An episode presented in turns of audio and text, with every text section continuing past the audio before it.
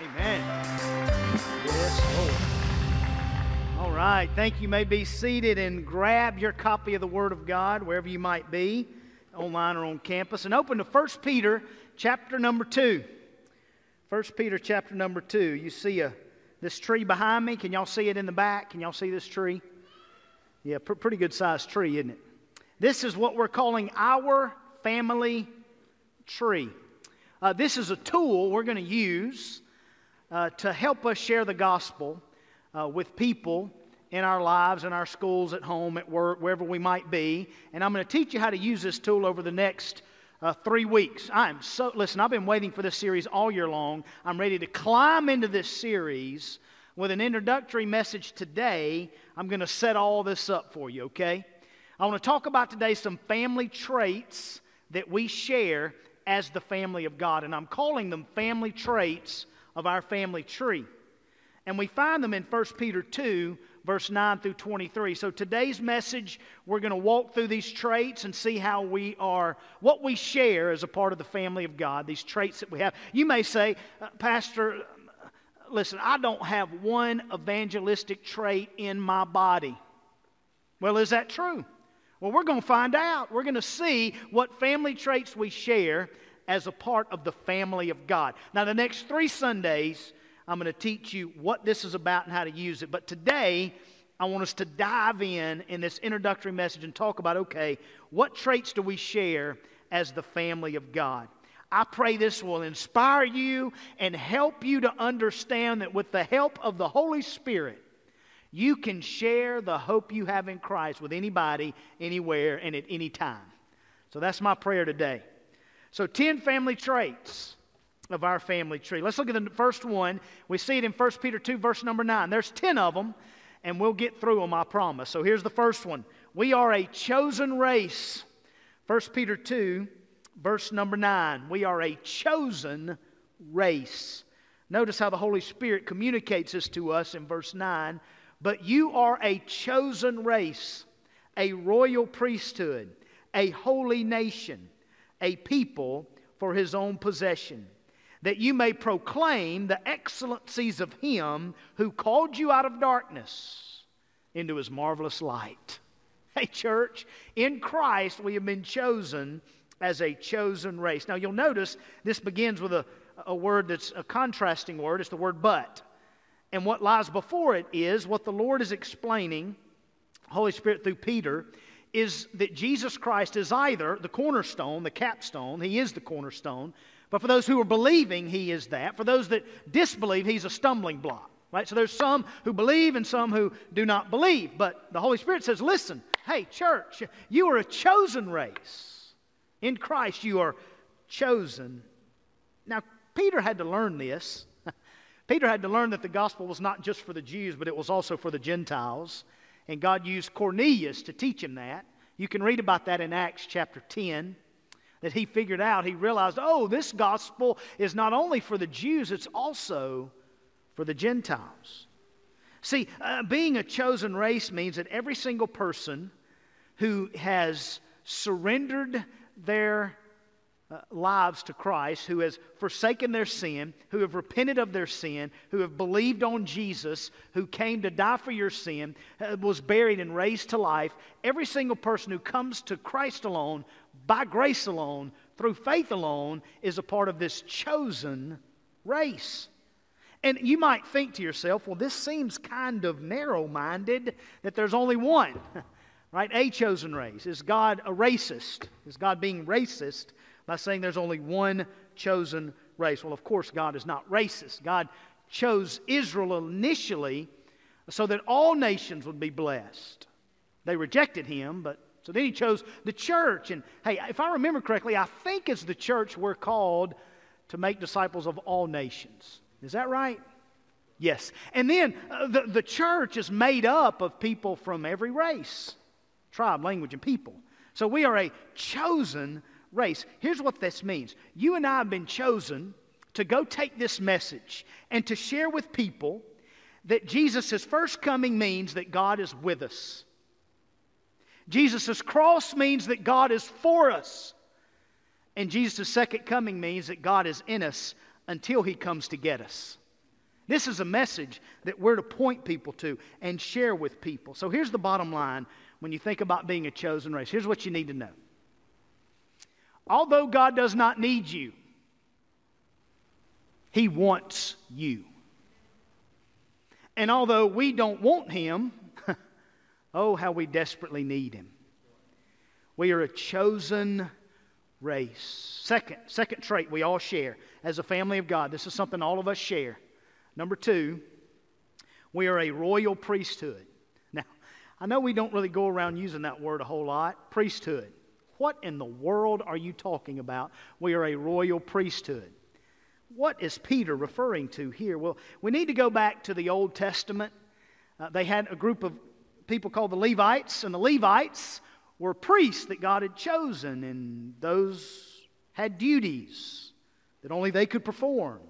To sum it up, they made sacrifices on behalf of the people to God. Like that's what a priest does. A priest goes to God on behalf of the people. A prophet goes to the people on behalf of God. So these priests would make sacrifice. Now, amongst them would be one called a high priest. Once a year, on the Day of Atonement, he would take one sacrifice, go behind the veil into the Holy of Holies, sprinkle uh, the blood on a mercy seat, which represented all the people's sins were covered at the Day of Atonement. In other words, when you read the Old Testament, just, just you know, if you want some leisurely reading, just read Leviticus, right? read through Leviticus. And what you'll discover as you read through Leviticus, you'll say, man, it was really difficult to get to God, wasn't it? In the Old Testament, God is not easily approached in the Old Testament, just not. So here's what Peter's saying. Guess what, church? All that's changed. Like now we have uninterrupted, unlimited, we don't have a 4G network to God. We don't have a 5G network to God. We have a forever G network to God. Never ceasing, never ending, unrivaled, unlimited, uninterrupted access to God. In other words, in the Old Testament, God's people had a priesthood. In the New Testament and today, we are a priesthood. We have, t- you have in Christ, you have absolutely unhindered access to the throne of grace. And you, at any time, anywhere, can pray for anybody to be saved. You can pray for your lost friends and family. Anywhere, anytime, you can intercede for one another. You are a priest in Christ. You are a priest. So, what does that mean for us today? Here's what it means I'm your pastor, I'm not your priest. Right? Well, what does that mean? Well, uh, you, you don't have to come to me to pray. you can pray in Christ. You don't have to come to me to read your Bible. You can read your Bible. You have a personal relationship with the God who created you, and you have access to Him. Well, we don't have a, an office in the church called a priestly office. We don't have a, an office of the priest. We don't elect priests. Right? We have deacons and we have pastors, and you have access. I have access. We are all on level ground at the cross. We are a royal priesthood. J. Vernon McGee, when he preached this text, he said, he called the message this You are a Catholic priest. Now, Dr. McGee was not Catholic, okay? But what he meant was the word Catholic means universal, all embracing. So in Christ, we're all priests of God. Every one of us has full, unhindered access to God. Isn't that good news? Like you don't have to go through a system anymore. Jesus is it, man. He's giving you access to the Father. Number three, I'm getting too excited. Got to go on. Number three, third trait that we all share as the family of God. Number three, verse 9 again, we are a holy nation. Now, I don't know about you, and I've been to Asia and Africa. Of course, I've been in America. I've never seen a holy nation. That almost seems like an oxymoron. I've never been to a nation that didn't have any suffering, that had no pain or addictions, no hurt, no misery, no persecution, no corruption, no pollution. I've never been to a nation that was free uh, from people being offended or being offensive, that was free from worries and trouble and vexation. I've never been to a, a land that was free of any of that. So, what does he mean we're a holy nation? I've never seen a, a campaign say, Make America holy again. America's never been holy, right? We don't live in a holy land, but we are set apart by God and set apart to God and set apart for God. We are set apart. That's what holy means. We're in this unholy culture and unholy land and unholy planet. We can be set apart to God and for God. That's what that means. We are set apart. We are a holy nation. Even in an unholy land, we can live set apart. This is how Tony Evans said it. I love what Tony Evans said. He said, You can't serve God in popular opinion, you can't serve God and people pleasing. Can't serve God and immorality, or serve God and pride, or serve God and bitterness, or serve God and yourself. You've got to choose this day whom you will serve. We are a holy nation. We are chosen by God, church, to tell all the nations that they can choose this day to serve the Lord. That's what we're chosen to do a holy nation. Number four, here we go. Verse number nine again. We are not our own. You don't belong to you, and I don't belong to me. We no longer live, but Christ lives in us. We have been bought at a price. We are not our own. Verse 9 says it like this We are a people for His own possession. You don't belong to you, and I don't belong to me. We belong to the Lord. If you can say, Behold the Lamb of God who takes away my sin, you must also say, Behold, I belong to the God of the Lamb. You don't belong to yourself, you belong to Him. This word for uh, a people for His own possession, the idea here is to purchase or to acquire at a price. You were bought at a price. Have you ever paid for something and then thought, man, I just didn't get my money's worth? That ever happened to you? Now, you might pay for the same thing I pay for, and we pay the same thing, and you might think I got my money's worth, and I may think, well, not really. We went uh, to the beach a couple weeks ago. Took, it was me and five girls. Five girls. Wow.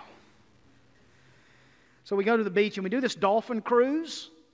And I thought we got our money's worth because we got on this dolphin cruise. And I, look, I'm allergic to the sun, sunlight. I'm allergic to it. Not really, but I don't like the sun, okay? I try to stay out of the sun.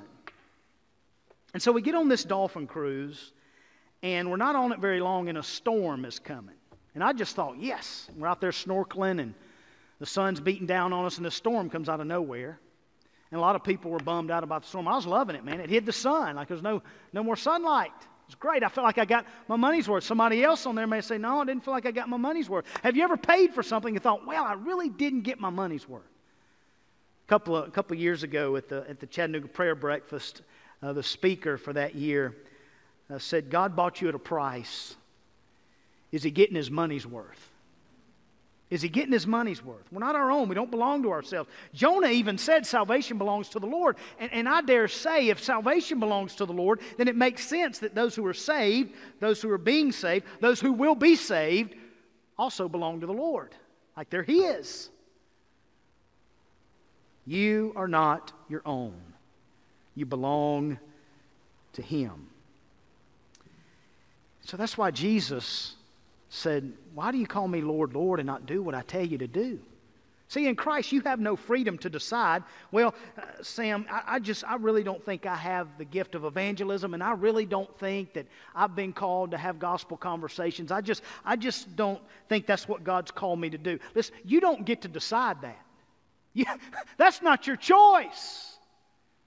You don't have freedom to say, well, uh, God's not called me to make disciples of all nations and to be his witness. You, you have no right to say that. You are not your own. You belong to the Lord. David Evans said it like this. He said, I don't, he said, if you say, I don't have to come to church or connect to a church on campus or online, I don't have to come to church to be a Christian, that's like saying, I don't have to go home to be married. That probably won't work too well. John Hannah said it like this We fear insignificance, but what we really fear is that God might call us to do something that we think is insignificant. But to Him, nothing's insignificant. James Finley said we need to give up the control we think we have over the life we think we're living. We're not in control, we're not our own. We are not our own. Number five, fifth one here, still in verse number nine. Number five is this we are gospel conversationalists. That's what God's called us to be to have conversations with people about the Lord. And look, look how the Holy Spirit lays this out. Listen to this that you may proclaim, verse 9, that you may proclaim the excellencies of Him who called you out of darkness into His marvelous light. That you may proclaim, that you may publish, that you may advertise, that you may make known the excellencies of Him who called you out of darkness into His marvelous light. What a privilege we have. What is the job description of a follower of Christ?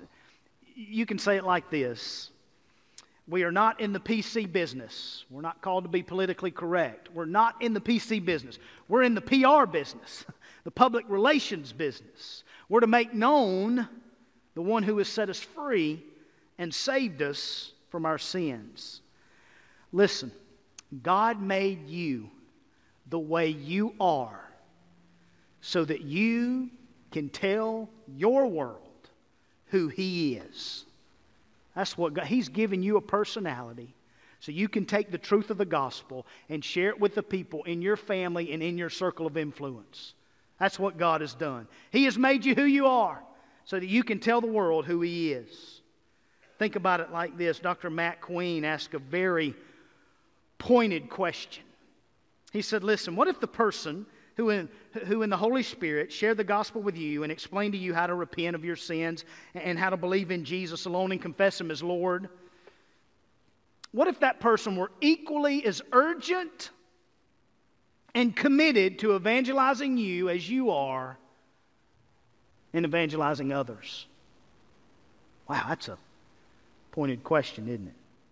See, it's not your job and it's not my job to save anybody. We can't. It is our job to tell somebody about the one who can save. We must.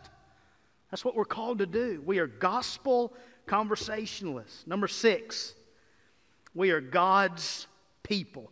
Verse number 10, wow to verse number 10. Look how verse number 10 starts off. It starts off with just hopelessness. Look at the first part of verse 10. Once you were not a people, like just hopeless, man, utter hopelessness. You were not a people, but now. Oh, my soul, but now. Good God, but now you are God's people. Well, what happened? Jesus is what happened. He came and, and He made a way for us to enter into a relationship with our Creator. God the Son came to this earth, into our mess and lived perfectly and went to the cross and died for us. And before Christ, we were not a people. We were scattered, we were not unified, we're not redeemed, we're not saved. But now, see, now not only are we a people, but now we are God's people. What? Like we went from being nothing to being God's people? Yes. Once you, you, you had not received mercy, once you had not received the compassion and loving kindness and mercy of God, there was a time before Christ when we had we did not know what it meant to not get what we deserved. We didn't know what it meant to receive mercy, but now we have received mercy. Now He has lavished His mercy upon us. See, church, we were in darkness until God brought us into the light. We were not a people until God made us a people. We, were, we had not received mercy until He lavishly poured out mercy on us. Don't you dare forget who you are. Don't you dare forget the sacrifice Christ made to make you a child of God, to graft you into the family of God, to adopt you into the family of God. Don't you dare forget that you are a child of God in Christ. You are God's son and daughter. You are the king's children in Christ. Don't you forget. Charles Haddon Spurgeon said it like this Christians, we are far too prone to engrave our trials and sufferings in marble and our blessings in sand. Hey, don't you dare forget who you are. God's people span the entirety of Scripture. Think about like this in the New Testament, there are 260 chapters in the New Testament. 260 chapters. Only 12 of them only 12 chapters in the New Testament do not reference the Old Testament. 248 chapters in the New Testament reference the Old Testament. See, this, this good news, this gospel was not a, a, last ditch effort for God to redeem us. This was not God's plan B. God, is, God had the redemptive plan set before the foundation of the world. From Genesis to Revelation, it is the story of the redemption of man. That's why 248 chapters in the New Testament reference the Old Testament. Why? Because it's about God's people. It's about God redeeming a people for Himself. It's about God taking people who were not a people and making them God's people. Man, you represent the King. You're an ambassador of God. Don't forget who you are. We are God's people. Now, with that comes something very strange, and we see that in verse number 11. This is very strange. What comes with being a part of God's people? Here's what comes with being God's people. This leads to the seventh trait, and this is strange. We are strangers in a strange land. Like we don't really belong here, right? I mean, look, at, look at verse number 11. Here's how this lays out Beloved, I urge you as sojourners. Somebody say sojourners. Yeah, aliens, pilgrims exiles. Abstain from the passions of the flesh. That's strange, isn't it? I mean, our flesh rises up in us and we want to and, we want to indulge in those passions of our flesh. I am convinced, church, I am convinced that if we feared sin more than we fear COVID 19, my heavens, a revival would break out on this planet and Jesus would come back because the gospel would get to the ends of the earth. If we feared sin as much as we fear this virus we can't see, now, I'm not saying it's not real, but I know sin is real, and I know we're not scared of that. Man, we need to be fearful. It's strange, isn't it? We're, we're strangers in this very strange land. Like our spirit, the Holy Spirit within us. It's just, it doesn't, doesn't seem like we belong here. Notice what it says we're passing through. We're, we're pilgrims, which meaning we're not going to stay very long. We're just passing through strangers in a strange land. Here's what the Lord is saying God would rather you be physically homeless. Remember, Jesus had no place to lay his head. God would rather you be physically homeless, professionally homeless, educationally homeless, politically homeless, rather than spiritually homeless. That's why Spurgeon said it like this To live for a political party is unworthy of any man or woman who professes to be a Christian. Think about like this. You ever tried to share the gospel with somebody or have a conversation with somebody about Jesus and you're trying to get into that conversation and they look at you like you're strange? That ever happen to anybody? Or is it just me? I know I'm strange, but. And then after you share with them or attempt to, do they now view you as a stranger? Like they just don't want anything to do with you? Why is that? Because you are a stranger. Like, we're strangers in a strange land. It is radical to live for the gospel, to live for Jesus, to live in a manner worthy of the gospel is radical on this planet. It's not very radical to say I'm a Christian, especially in America. People ignore you if you say, I'm a Christian, they just ignore you. But if you live it out, I'm telling you, if you live it out, they will look at you like something strange about them. Yeah, it is. We're strangers in a strange land. Just as this land is strange to you and me, we are just as strange to this land. But take heart, Jesus is stronger than this world is stranger. Amen? We are strangers in a very strange land. Number eight, the eighth family trait that we share as the family of God. Number eight, we are witnesses to the world. Verse number 12. Okay, we're God's people, we're strangers here, but while we're here, okay, while we're here, we're witnesses. We are witnesses to the world while we're here, like it or not. Peter says it this way Keep your conduct among the Gentiles honorable so that when they speak against you as evildoers, they may see your good deeds and glorify God on the day of visitation. Just like I said a moment ago, we're strange because we're living in a way that's different. And they see that and they take note of that and they recognize that. And then one day they'll glorify God for it. So keep your lives honorable. In other words, we are witnesses to this world. So let me ask you a question. Believer, when the world looks into your life, when someone who's far from God looks into your life, what do they see? Do they see hope or do they see despair? Do they see faith or fear? Do they see trust or doubts? When, when the world looks in, do they see truth or falsehood? Do they see peace or chaos? Do they see joy or sadness? Do they see compassion or callousness? Do they see forgiveness or bitterness, impurity or purity? When they look in, what do they see? We are witnesses to this world.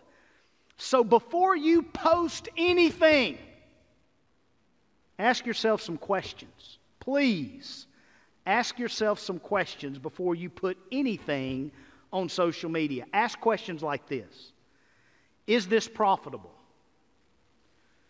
Is what I'm about to post edifying? How does it point people to Christ? How does it disciple people? Am I exalting self or the Lord? Is it clear? Is it argumentative? Is it kind? Is it glorifying God? Ask yourself some questions.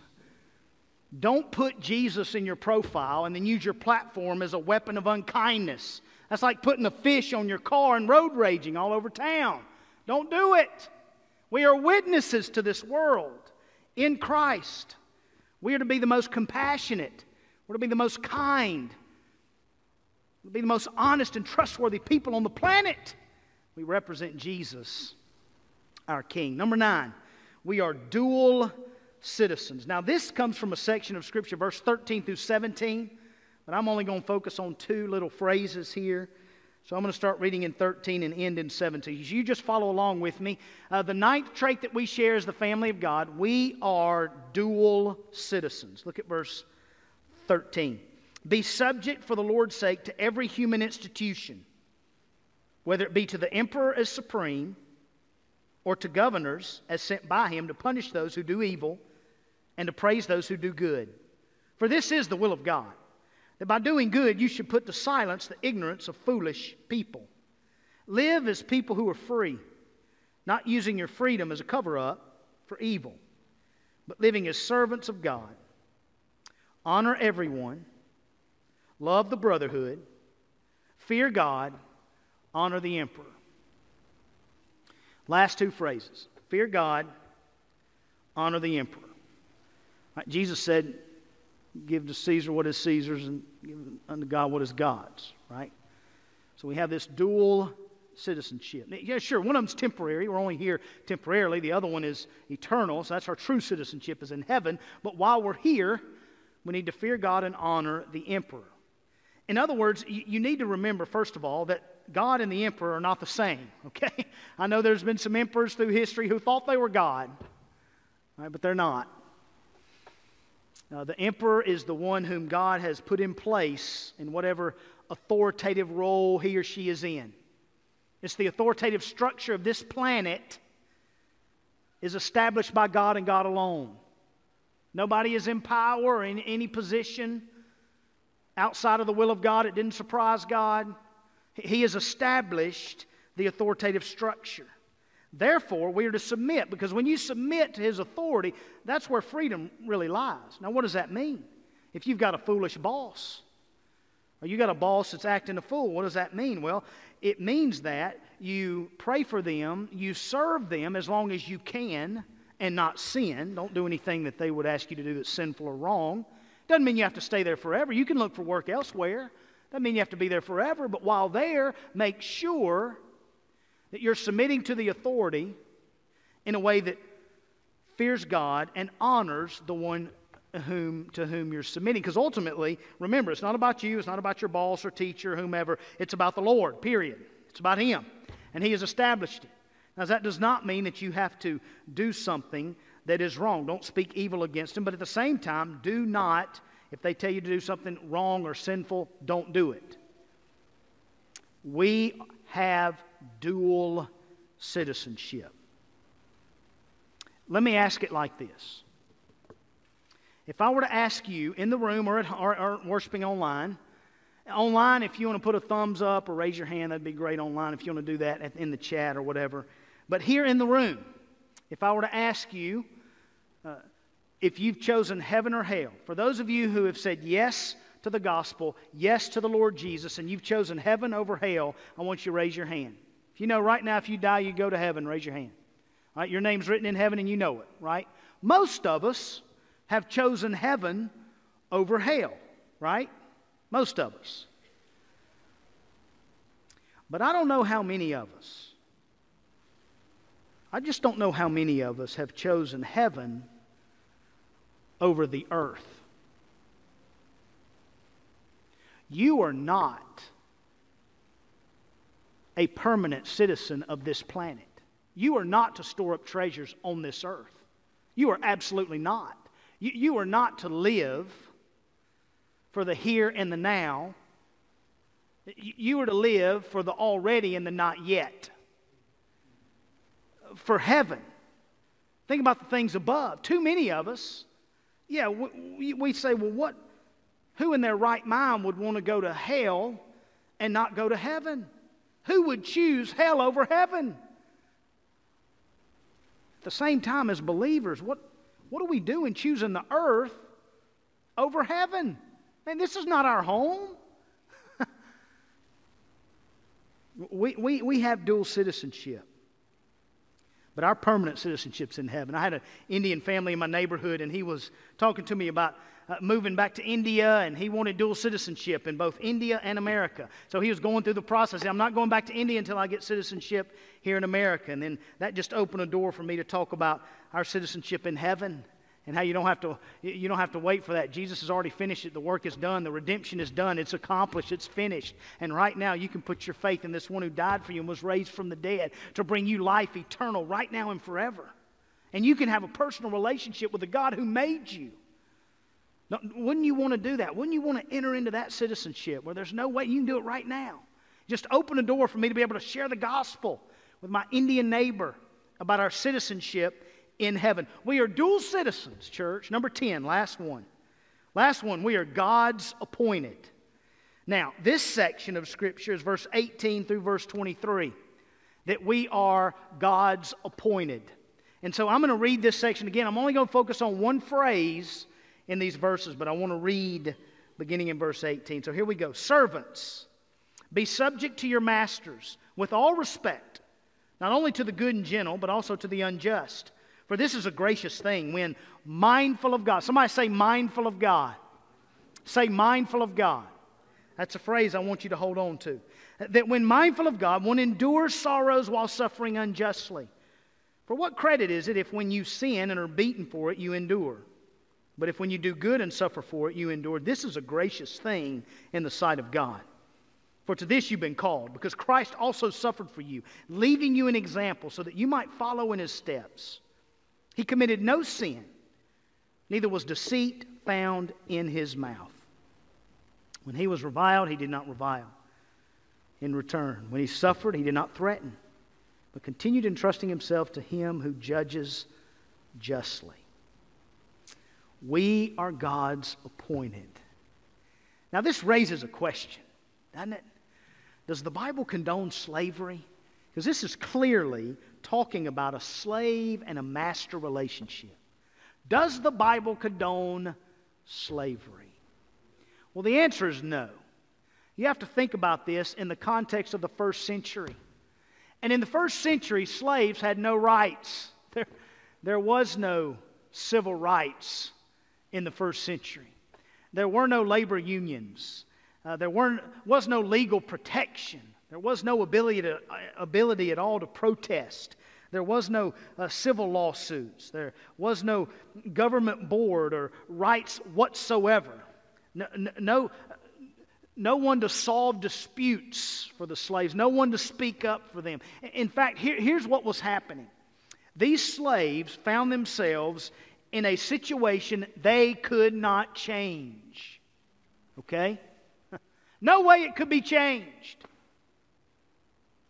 So, how is a believer, are they going to make it through that? This is an unjust situation. Absolutely, it's unjust. Without question, it's unjust. So, how are they going to make it? How, how are they going to live and carry on? The little phrase be mindful of God, be conscious of God, be mindful of God. Some of you are here today and you are in a lose lose situation.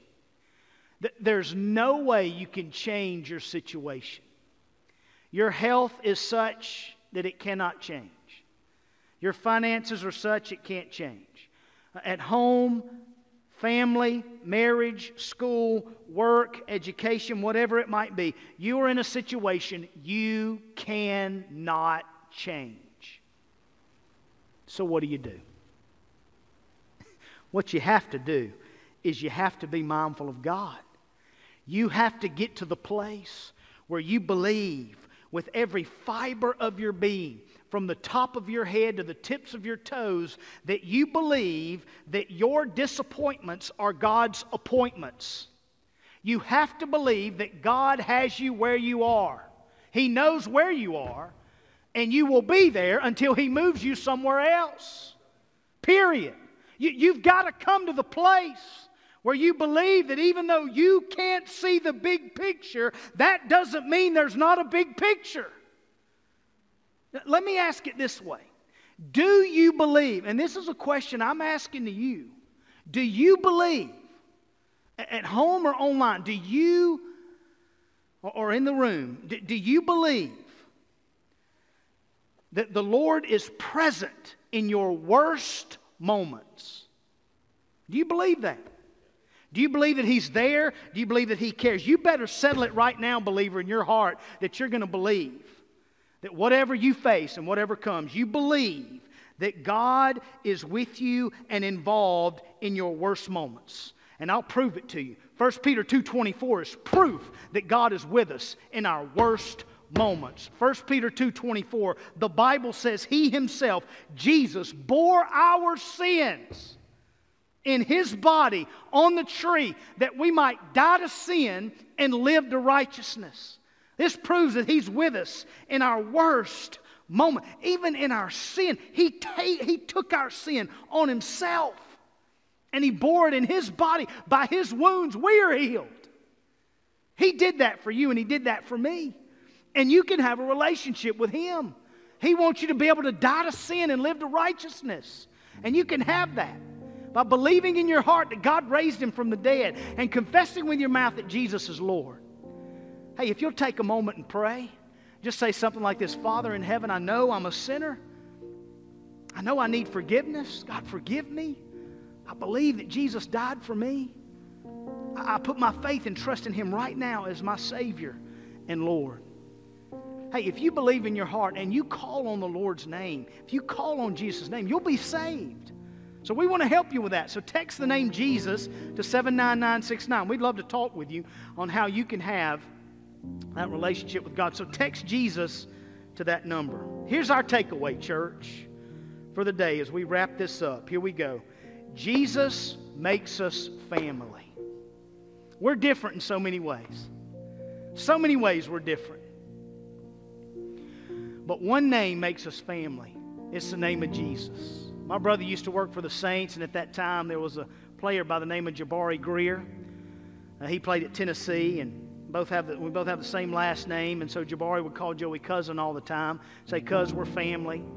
And one away game that, that Joey went to, him and the crew went to the stadium to set up for the game, and the players and coaches go right to the hotel the night before the game. And so after they set up the stadium, sidelines and locker room, they go back to the hotel, and it's late, and they're tired, and so they get their key, and they're, they Joey Joey notices that all the other equipment crew guys are staying on one floor. He's staying on a different floor. He thought that was odd, but he walked up to the door, stuck the key in the door, opened the door, walked in, tripped over some luggage, and Jabari Greer jumped out of his bed.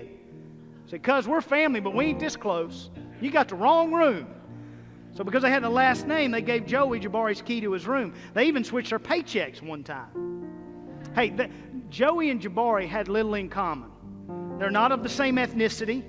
I promise you, they're not the same athletically, not, not in the same uh, category economically. But what made them family was their name. their last name. Now, what makes us family is not my last name and not your last name, but it's the name that outlasts every name. It's the name of Jesus. He makes us family. You see, it's Jesus. Unlike Abraham, who was the father of the Jews, Jesus, who said, Before Abraham was, I am, makes us a family of many, not a few. See, it's just Jesus and He alone, the firstborn from the dead. To Nicodemus said, You must be born again. Jesus makes us family. The same one who gave the children the right to become uh, right to come to him is the same one who gives us the right to become children of God. Jesus makes us family. The same one who looked at the Pharisees and ID'd them as descendants of the devil is the same one who delivered us from the domain of the devil. And his name is Jesus. He makes us family. The same one who was known by some of our forefathers is the same one who is still making his Father known, and his name is Jesus. This same one who includes, you can look it up in the New Testament, he includes his genealogy in the Scripture, is the same one who includes us in his genealogy script. Jesus makes us family. The same one who told the story of the prodigal Jesus told about the son who, who asked his father, told his father, Give me the inheritance that's coming to me. This same one, Jesus, guarantees the inheritance we have coming to us. Hey, Jesus makes us family. The same one that made purification for our sin is the same one who makes us kin. The same one who took on our suffering is the same one who takes away our sin. Jesus makes us family. The lion of the tribe of Judah is the same one who includes every tribe in his lineage, even in Chattanooga. Hallelujah! Jesus makes us family. Church, let's make a fuss over the one who makes us family. Let's make a fuss over Jesus.